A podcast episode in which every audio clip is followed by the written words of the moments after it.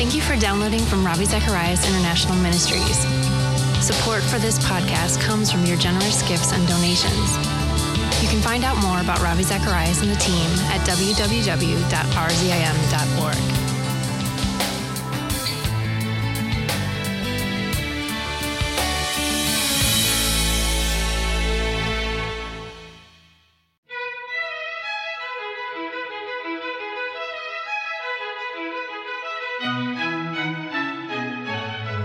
I believe in this book we have the formula for what Jesus said is the ultimate goal of life to worship the Lord your God and serve Him ultimately. Hello, and welcome to Let My People Think with Ravi Zacharias. It's been reported that Gandhi once said, I like your Christ, I do not like your Christians. You Christians are so unlike your Christ. What causes some Christians to look less like Jesus and more like the world? Let's join Ravi Zacharias this week as he explores the connection between worship and discipleship in his message, The Foundation of Contemporary Discipleship.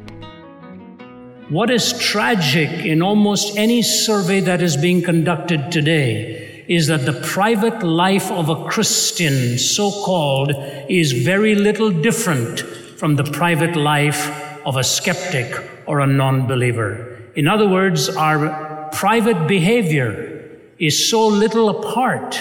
And we say to ourselves, is this what Christ really called us to? So the challenge towards this discipleship yesterday, I summed up, would be in the materialistic, the utilitarian, and the hedonistic tug.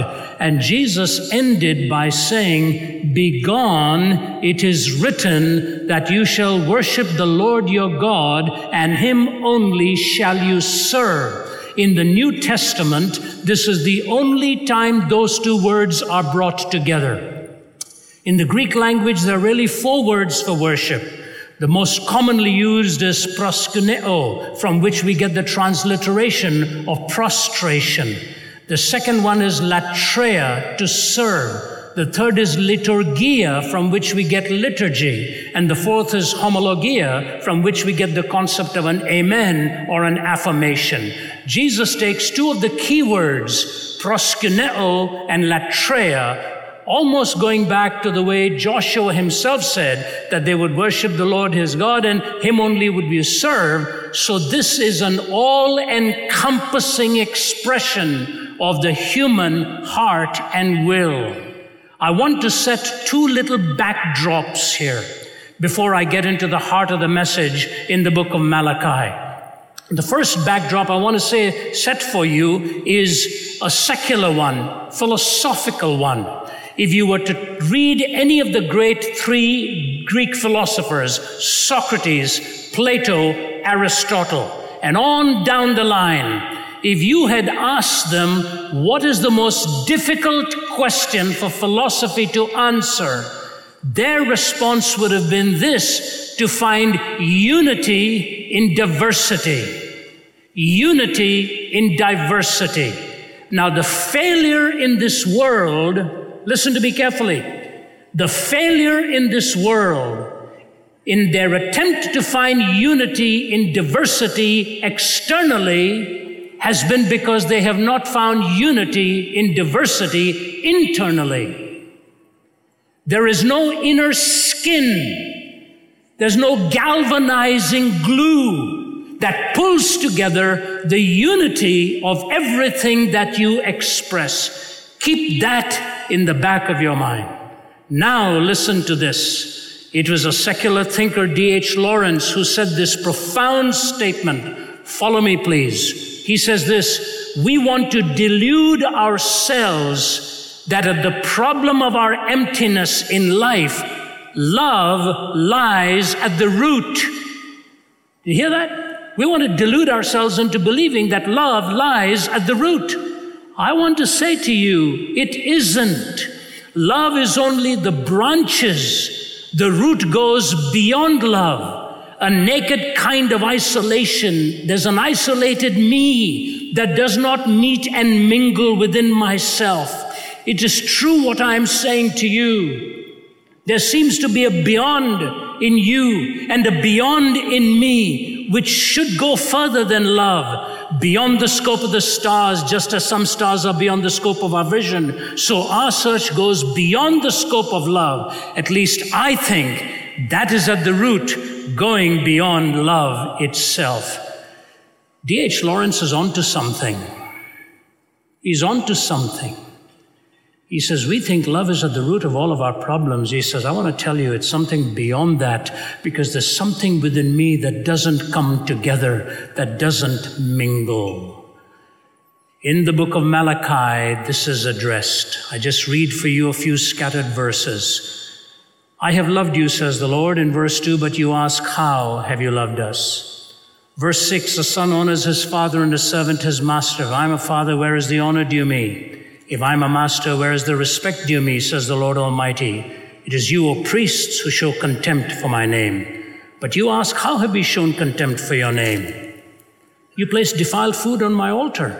But you ask, How have we defiled you? By saying that the Lord's table is contemptible. Then verse 10 Oh, that one of you would shut the temple doors so that you would not light useless fires on my altar. I'm not pleased with you, says the Lord Almighty. I will accept no offering from your hands. Verse 13, and you also say what a burden it is, and you sniff at it contemptuously, says the Lord Almighty. But then he goes on in the end, in verse 16 of chapter 3, then those who feared the Lord talked with each other, and the Lord listened and heard. A scroll of remembrance was written in his presence concerning those who feared the Lord and honored his name. I believe in this book we have the formula for what Jesus said is the ultimate goal of life to worship the Lord your God and serve Him ultimately. To worship the Lord your God and serve Him ultimately.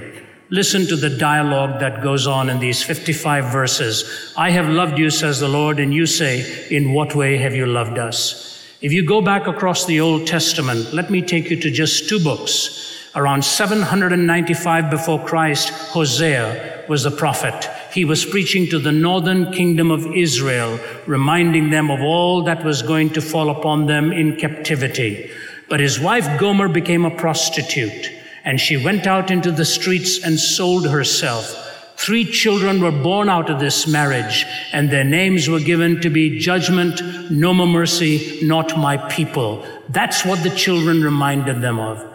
Hosea went and stood in line outside a brothel and had to buy his wife back at half the price of a slave and a day's rations. Imagine a prophet having to stand outside a brothel to win the love of his wife back and bring her back. God used that tiny little parsonage to illustrate the people. Do you see what it is like for this man of God? To be betrayed by his spouse who sold herself as a prostitute? You don't understand? Now you do. What do you think Hosea feels like and the children feel like? Now I want you to know how I feel because I am the one who offered my hand to you and you have played the harlot. That was in the late 700s. 200 years later comes Ezekiel, who's preaching to the southern kingdom because the northern has gone into captivity and the south is about to go into captivity. Here's what Ezekiel says in the mouth of God I was walking on the highways of this land one day. I heard a little baby crying. I went and rescued the baby. I washed the baby with water. I covered the baby with soft pieces of cloth and I left the baby in compassionate care. Many years went by. I walked through the land again. I saw a beautifully attractive young maiden. I recognized her. She was the one I rescued as a baby on the highway. She's the one I was now looking eyeball to eyeball. I offered her my hand in marriage and she said she would be wedded to me. Israel, you were the little baby I rescued. You were the young woman I was betrothed to. Now, after years of being wedded to you, I wish I could call you a prostitute. Because a prostitute has at least one thing in her defense she's paid by her lovers to lie with her. You are worse, you're paying your lovers to lie with you. Late 700s, harlotry. Late 500s, harlotry was a flattering term. 400 before Christ, I have loved you, and you say, In what way? They failed to recognize simply failed to recognize that God's love for them was preeminent. In fact, when he looked to them, he said, Come closer, come closer. You are the little maiden in my eye. Do you know who's the little maiden in your eye? When you get so close to that one whom you love so dearly that if they look into your eyeballs, they will see a miniature reflection of themselves. A beautiful metaphor of what love is all about. And they say, In what way have you loved us? You know, in the book of Isaiah, God says this What more could I have done for you that I have not already done? Wherefore, when I'm looking for grapes, why are you bringing forth wild grapes? If God could say that through the prophet Isaiah, how much more could he say that after Calvary when he says to you and me, I have loved you. I have loved you. Here's the first response I make to you. You cannot worship God without the emotion. You cannot worship God without the emotion. I did not say emotionalism. I said emotion. Are you stirred by the emotion of your Christian life? Are you bringing your emotion to bear? when you are worshiping the Lord. He says, I have loved you. And you say, In what way? But then he goes on to say this You offer polluted bread upon mine altar. He says, Why? They say, How do we do this? He said, Number one, you call me Father. Where is my honor? Where is my respect? When I was a little boy, the famed American Ohio State athlete Jesse Owens, who won what, three or four gold medals in the 1936 Olympics, that African American hero under the nose of Hitler who shattered records. He was invited to India, and my dad was the president of several organizations, and they were hosting him one evening. And because of my father, I was sitting in the front row and watching this specimen of athleticism, Jesse Owens. I didn't know much about it, but I did know that he was a champion. And you know, in India, we are very courteous people when we visit in each other's homes. But once you get out of the home and onto the road, or you ever have to stand in line, all the courtesies go to the winds. We in India don't know how to make a straight line in front of a counter. Everybody's like this. So Jesse Owen said he'd sign autographs. None of us could get close. I went close to him and I got jammed against him. That was all right. As long as some part of my body touched some part of his, I was quite happy. I felt it would rub off. And then he leaned over and took my little hand in his big hand and he said, What's your name, son? I don't know if I got it right. He shook hands with me and signed his autograph in my autograph book. I went home, and for many, many months, either my friends or my relatives wished that either I or Jesse Owens had never been born, because no matter what they said, I would begin by saying, I remember when I was with Jesse Owens. what do you think it would have been like if I'd swatted him on the back and said, Hey, Jess, 100 meters, just you and me? No, he was still Jesse Owens, sir. He was still Jesse Owens, sir. In Hindi, the word for father is pita. The word for mother is mata.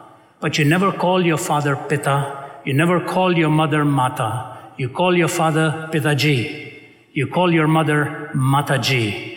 We don't refer to Gandhi as Gandhi, it's Gandhiji. Ji is the term of reverence and respect. So when you say, You call me Father, where is my honor? He is my Father, Lord. He is my Lord. You cannot worship Him without reverence. We have lost this aspect in our time. We've lost it. You know, I was not a very nice young man. I, I, don't think I was bad in the bad sense. You couldn't do too many bad things in India. But I was just basically not interested in things spiritual. But I remember one day the Sunday school teacher of the Anglican Church of the Redemption, that prestigious church in Delhi, asked me if I would play the part of Joseph in the Nativity mime. I said, What does that mean? She said, We want you to be Joseph in display. I said, I'm not an actor. He said, No, no, no, you don't have to say anything. You don't have to do anything. When I tell you to put your arm out, Mary will put her arm in yours and you walk up and stand there. And then when I gesture to you, you turn around, Mary will put her arm in yours and you walk out. That's all you have to do. I was going to say no until they introduced me to Mary. I said, wow, I'll get her to put her arm in mine. I, this was utopia. I said, great. I said, all right, I'll do it. I'll do it. So I arrived early and I was walking around the church. I could hardly wait for the rehearsal. So I was walking around and I went to the front of the altar and I saw a silver bowl with wafers in it. I don't know what it was. I said, It's a charitable organization. It's probably for the hungry. I'm hungry. I took one. It wasn't very tasty, but I took all of it, put it in my pockets, and I was walking around. And as I was walking around, this man walks out of the vestry there. It said vestry. I still remember his name, the Reverend Father Ernest T. John. So he comes out of there and he looks at me and there's crumbs coming out of my mouth and wafers in my hand and he says, What are you doing? I said, I'm Joseph in the Nativity Mime. Would you like a wafer? If stares could kill, I would have been buried right there in the crypt. He said, Come on back here. Come on back here. He said, What have you got in your pockets? I said, Some more wafers. He said, Get it out. He said, Do you know what you've just done? I said, What is it? He said, you know what you've just done? I said, I took some wafers. He said, You have committed sacrilege. Oh, I know that. I don't know what sacrilege was. I didn't enjoy Mary's arm in mine at all. I was afraid when I got home the police would be waiting for me and my mother would say to me, What did you do committing sacrilege? I hid that word in my mind, didn't even know where I could find the meaning. Years later, I was reading G. Campbell Morgan in his book on Malachi. Here's what he said Sacrilege is defined as taking something that belongs to God and using it profanely. He said, but the worst kind of sacrilege is taking something and giving it to God when it means absolutely nothing to you. Did you hear that? Taking something and giving it to God when it means absolutely nothing to you. I want to ask you this. Do you know what gets to the heart of worship? I know the word can be misused. You cannot worship him without sacrifice. You can't. You cannot worship him without you costing your own comfort zone, taking away from your own comfort, be it in the giving of your substance or of your energy or of your talent or of your time. You know, the image in the world, what it is? If you're really smart, you should become a rocket scientist. If you're not that smart but still smart, you could become a lawyer or a doctor or something. And if you, if you really are good for nothing up here, you might want to consider the ministry.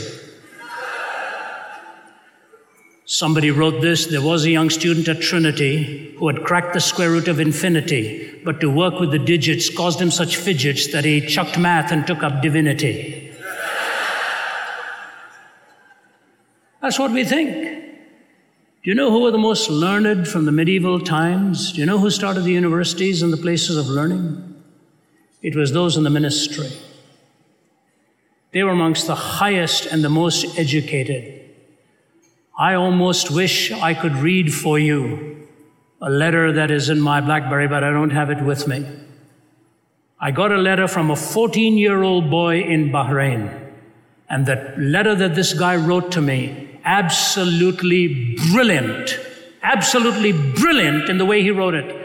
He said, I heard you when I was age five. I am now 14. I have read every one of your books. And he quoted them. And he quoted the, the titles, the names, 14 years old. He said, Pastor Zacharias, may God give you a long life. I have read your books, I've heard your CDs, keep doing what you are doing. The tears that filled my eyes when I read that, and I am making a trip there just to spend a day with him. He's a genius in his mind and a man that God can use. You have a mind that God has given to you. You will never be able to worship him without giving him your best. The best of your time the best of your intellect, the best of your substance, the best of your gifts. I say to you that you cannot worship God without emotion. You cannot worship God without reverence. You cannot worship God without sacrifice. And lastly, he says, Oh, that somebody would shut the door so that you won't light these useless fires. You cannot worship God without the purity of heart. For who shall ascend unto the hill of the Lord but he that hath clean hands and a pure heart? Do you know the sequence in the Old Testament? You know that? The sequence was redemption, righteousness, and worship. You cannot be righteous until you are redeemed. You cannot worship until you're redeemed and righteousness. That's the logic of it. That's the chronology of it. First, he brought them out of Egypt. Then he gave them the moral law and finally gave them the tabernacle and the prescription for worship. For your heart has to be in tune with God, with the emotion, with reverence, with sacrifice, all of this coming together to express to you that deep seated devotion of proskuneo, latreia, liturgia, homologia, the affirmation, the liturgy, the service, the prostration. All of this comes together in worship. And he says, Don't do it if you don't come to me with that heart that intends to be honest if you do it with duplicity, you're actually treating the Lord's table as contemptible. Let me now define for you what I mean by worship. But maybe I can move with one more thought. When you don't have that love, when you don't have that reverence slash obedience, when you don't have that sacrifice, do you know what the book of Malachi says? you have also snuffed at it and said what a weariness it is. Worship became a boring exercise for them. What a weariness it is. Can you imagine when the purpose for which you are created becomes the boring exercise for you? You know what it would be like? It would be like embracing the wife you're wedded to as the love of your youth and finding no enchantment, no comfort, no thrill in it. Worship, after 1,000 years from the Exodus, had become a boring exercise to the people. The Reader's Digest had this article, and the Lord said unto Noah, Where is the ark which I have commanded thee to build? It's quite humorous, actually. And Noah said unto the Lord, Verily, verily, I have had three carpenters off ill. The gopher wood supplier had let me down, yea, even though the gopher wood had been on order for nigh upon twelve months. What can I do, O Lord? And the Lord said to Noah, What about that ark that I want finished even after seven days and seven nights? And Noah said, It will be so. But it was not so. And the Lord said to Noah, What seemeth to be the trouble this time? And Noah said unto the Lord, Mine subcontractor hath gone bankrupt. The pitch which thou commandest me to put on the outside and on the inside of the ark had not arrived. The plumber has gone on strike. Shem, my son, who helpeth me on the ark side of the business, has formed himself a pop group with his brother Ham and Japheth. Lord, I'm undone. And the Lord grew angry and said, What about the animals, the male and the female of every sort that I ordered to come unto thee to keep their seed alive upon the face of the earth? And Noah said, They have been delivered unto the wrong address, but should arrive it on Friday. And the Lord said, How about the unicorns and the fowls of the air by sevens? And Noah wrung his hands and wept, saying, Lord, unicorns are a discontinued line. Thou canst not get them for love nor money. And the fowls of the air are sold only in half dozens. Lord, Lord, thou knowest how it is. And the Lord in his wisdom said, Noah, my son, I know how it is. Why else do you think I have caused a flood to descend upon the earth? Discipleship? What's the platform on which you're going to stand? It's worship. That's what Christ looks for in you and me. They that worship me shall worship me in spirit and in truth. The Father seeketh such to worship him. Profound words from Ravi that echo what King David once wrote I will not offer you a sacrifice that costs me nothing. You can listen to this message again on our website by going to rzim.org and clicking on the Listen tab. And while you're there, be sure to look for more content that you can read, listen to, or watch. That web address again is rzim.org or rzim.ca in Canada. To order a copy of today's message, call us at 1 800 448 6766 and ask for the title The Foundation of Contemporary Discipleship. You can send prayer requests, comments, or donations to us at RZIM, PO Box 1820, Roswell, Georgia 30077. Let My People Think is a listener supported radio ministry and is furnished by Ravi Zacharias International Ministries in Atlanta, Georgia.